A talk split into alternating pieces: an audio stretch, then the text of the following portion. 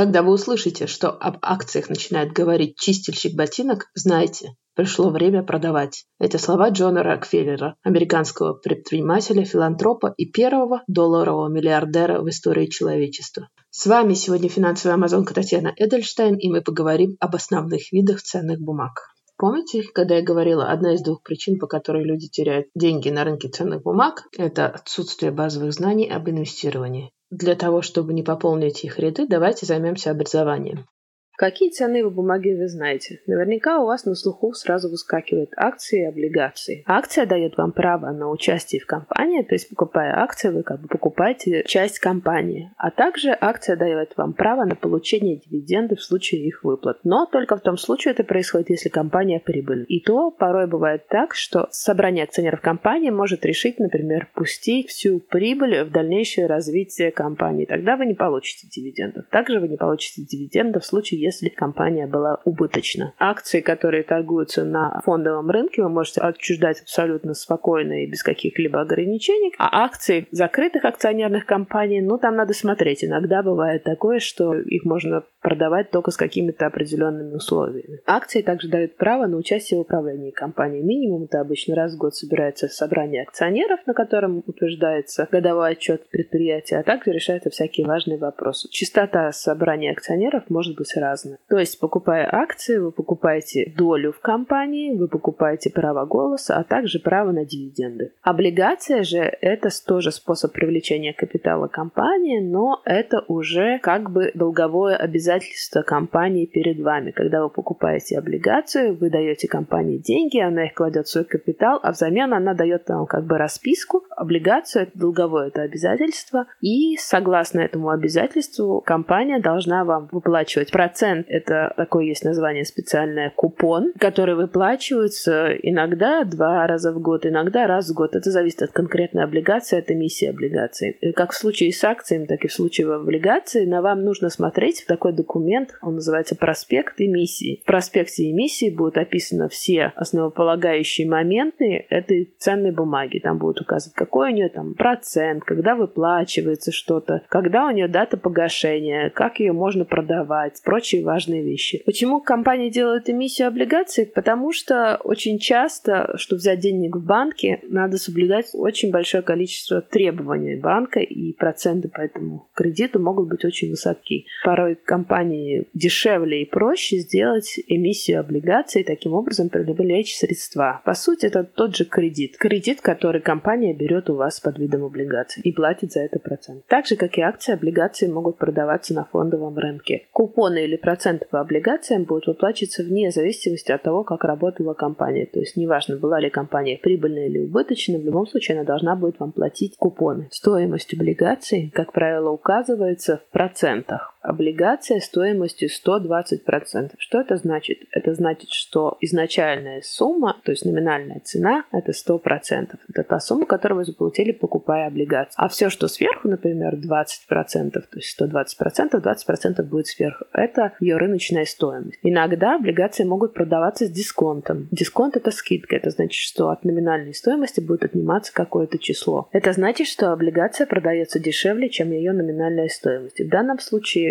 доходность облигации будет именно размер этого дисконта. То есть, если вы купили облигацию, которая стоит, например, 1000 рублей по 900 рублей, доходность этой облигации составит 10%. Разница между номинальной стоимостью и рыночной ценой 10%. Купоны по облигациям начисляются ежедневно, однако выплачиваются, как я уже говорила, в определенные числа. Это значит, что если вы продали или хотите купить облигацию, не дождавшись выплаты по купонам, купон будет рассчитываться за каждый день, пока вы владели этой этой облигации. Например, если вы решили продать облигацию, которую вы изначально приобрели 1 января, которая выплачивает купон раз в году 1 июня, а продать вы ее решили 1 мая, то вы получите от покупателя рыночную стоимость облигации плюс 5 месяцев начисленного купона. Эта сумма называется накопленный купонный доход или НКД. Обычно облигации классифицируются по эмитентам, то есть по тому субъекту, который их эмитировал. Например, существуют государственные облигации, вы наверняка слышали название ОФЗ, облигации федерального займа, существуют облигации муниципалитетов, самоуправлений, а также существуют облигации корпоративных. Что удобно с облигациями? Как правило, большинство облигаций инвестиционного уровня имеет какой-то рейтинг. Крупные рейтинговые конторы, например, Moody's или Standard Poor's, они э, занимаются тем, что они рейтингуют облигации, дают им какой-то определенный ранг. Чем выше ранг, тем эта облигация надежнее. Например, облигация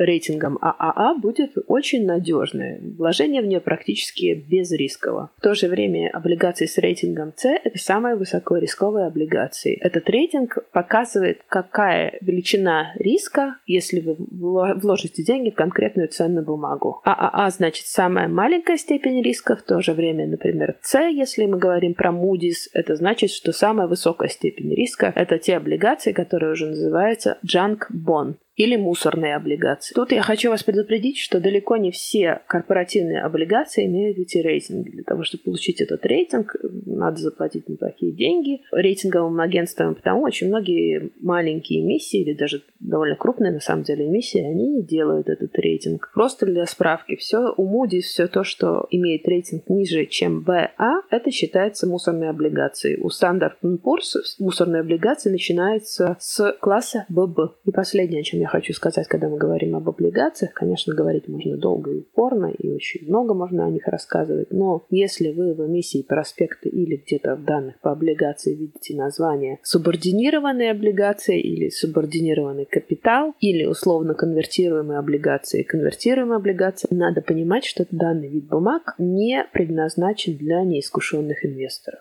Лично я таких бумаг держусь подальше.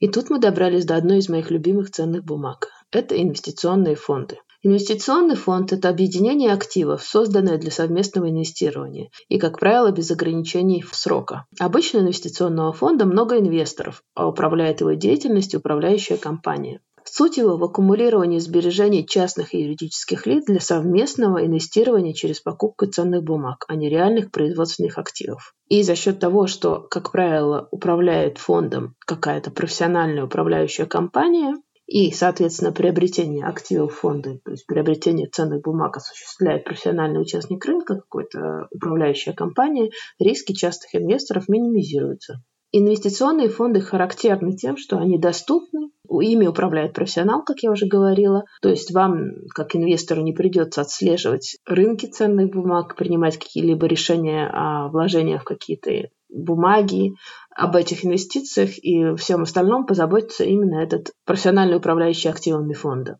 Также эти ценные бумаги достаточно диверсифицированы, как правило, потому что активы фонда вкладываются в различные финансовые инструменты с разной степенью риска в различных регионах, что позволяет обычно снизить риски, и они достаточно ликвидны. Как правило, инвестиционные фонды довольно строго регулируются законодательно. Я отдельно поговорю о европейских фондах, потому что в Европе вообще очень все строго с этим делом, и мне это нравится, это очень сильно защищает инвестора, потому что в Европе существует, в принципе, только два вида фондов, но они как бы с девиациями. Это UCIT-фонды, UCIT пишется такая на английском аббревиатура, и это альтернативные фонды. UCIT-фонды, или у них есть такая страшная аббревиатура на русском языке, ОК и ПЦБ фонды. А, я даже не буду расшифровывать эту длинную аббревиатуру, нет смысла. Ну, просто хочу сказать, что USIT фонды, они очень строго регулируются. У них есть специальная директива европейская, которая регулирует их деятельность. И фонды, которые созданы согласно этой директиве, они достаточно, ну, я не хочу сказать безопасны, потому что с ценными бумагами всегда существуют риски, но они прозрачны для инвестора, назовем это так.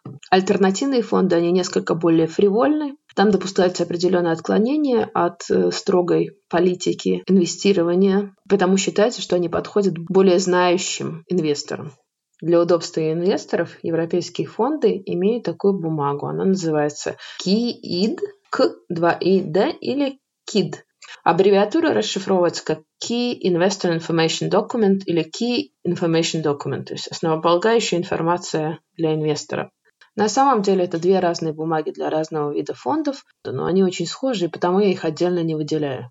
Это бумага, которая содержит в себе основополагающие факты об этом фонде. Она делается по строгому образцу, и ее задумка такая, чтобы любой самый неискушенный инвестор мог быстро, просто и наглядно понять основные факты об этом фонде.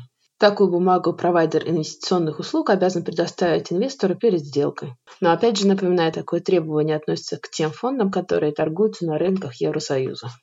Подписываясь на паи инвестиционного фонда, Иногда это называется ПАИ, иногда это называется сертификаты инвестиционного фонда или свидетельство инвестиционного фонда, в зависимости от того, как переводится английского языка. Вы как бы подтверждаете свое участие в этом инвестиционном фонде. То, куда управляющая компания будет вкладывать активы этого фонда, зависит от стратегии инвестирования. Для этого вам опять надо посмотреть такой документ, как проспект инвестиционного фонда. В нем будет описано, куда управляющий может вкладывать деньги деньги этого конкретного фонда. Обычно существуют паевые инвестиционные фонды акционные, облигационные. Также они есть те фонды, которые вкладывают, например, недвижимость. Есть фонды, которые э, вкладывают смешанные бумаги. Но вообще, что надо понимать о классических э, паевых инвестиционных фондов, это то, что они, как правило, работают против рынка и имеют активное управление. Что это значит? Это значит, что управляющая компания инвестиционного фонда будет пытаться скупать ценные бумаги, когда они стоят дешево на рынке, и продавать ценные бумаги, когда они будут стоить дорого. То есть она приобретает активы, когда активы э, стоят дешево, и продает их, когда активы стоят дорого. Но, во всяком случае, это то, что они пытаются делать. Это, в принципе, и значит активное управление и работа против рынка. Потому плата за управление этими классическими инвестиционными фондами достаточно велика. Это то, что называется management fee, плата за управление и эти расходы кладутся на плечи инвестора. Потому очень важно смотреть в прайс-листе этого фонда, какая будет плата за управление. Это фактически ваши расходы за эту ценную бумагу. Плюс, конечно же, комиссия за покупку и продажу таких фондов. На самом деле неправильно говорить покупка и продажа, а здесь мы можем говорить о подписании на этот фонд и возврат этого пая управляющей компании. Стоимость активов фонда рассчитывается каждый день. Также в зависимости от этого каждый день меняется и стоимость вашего пая. В принципе, задача управляющего – это увеличить эту стоимость пая как можно больше, для того, чтобы также увеличить размер своего вознаграждения, которое рассчитывается в том числе иногда исходя из того, как сработал ваш фонд Еще одна вещь, на которую надо всегда обращать внимание, когда вы работаете с инвестиционными фондами. Вам надо обратить внимание на такой показатель, как T.E.R. TER или Total Expense Ratio. Это показатель совокупности всех расходов на данный фонд. Или коэффициент расходов. Он определяется как общий годовой объем оперативных расходов фонда, который выражается в процентах от среднего объема чистых активов этого фонда. Чем выше показатель TER, тем хуже для инвестора. Почему так? Потому что, например, если ваш фонд сработал с доходностью 7%, а у него ТЭР при этом 4%, то чистая доходность этого фонда будет всего лишь 3%.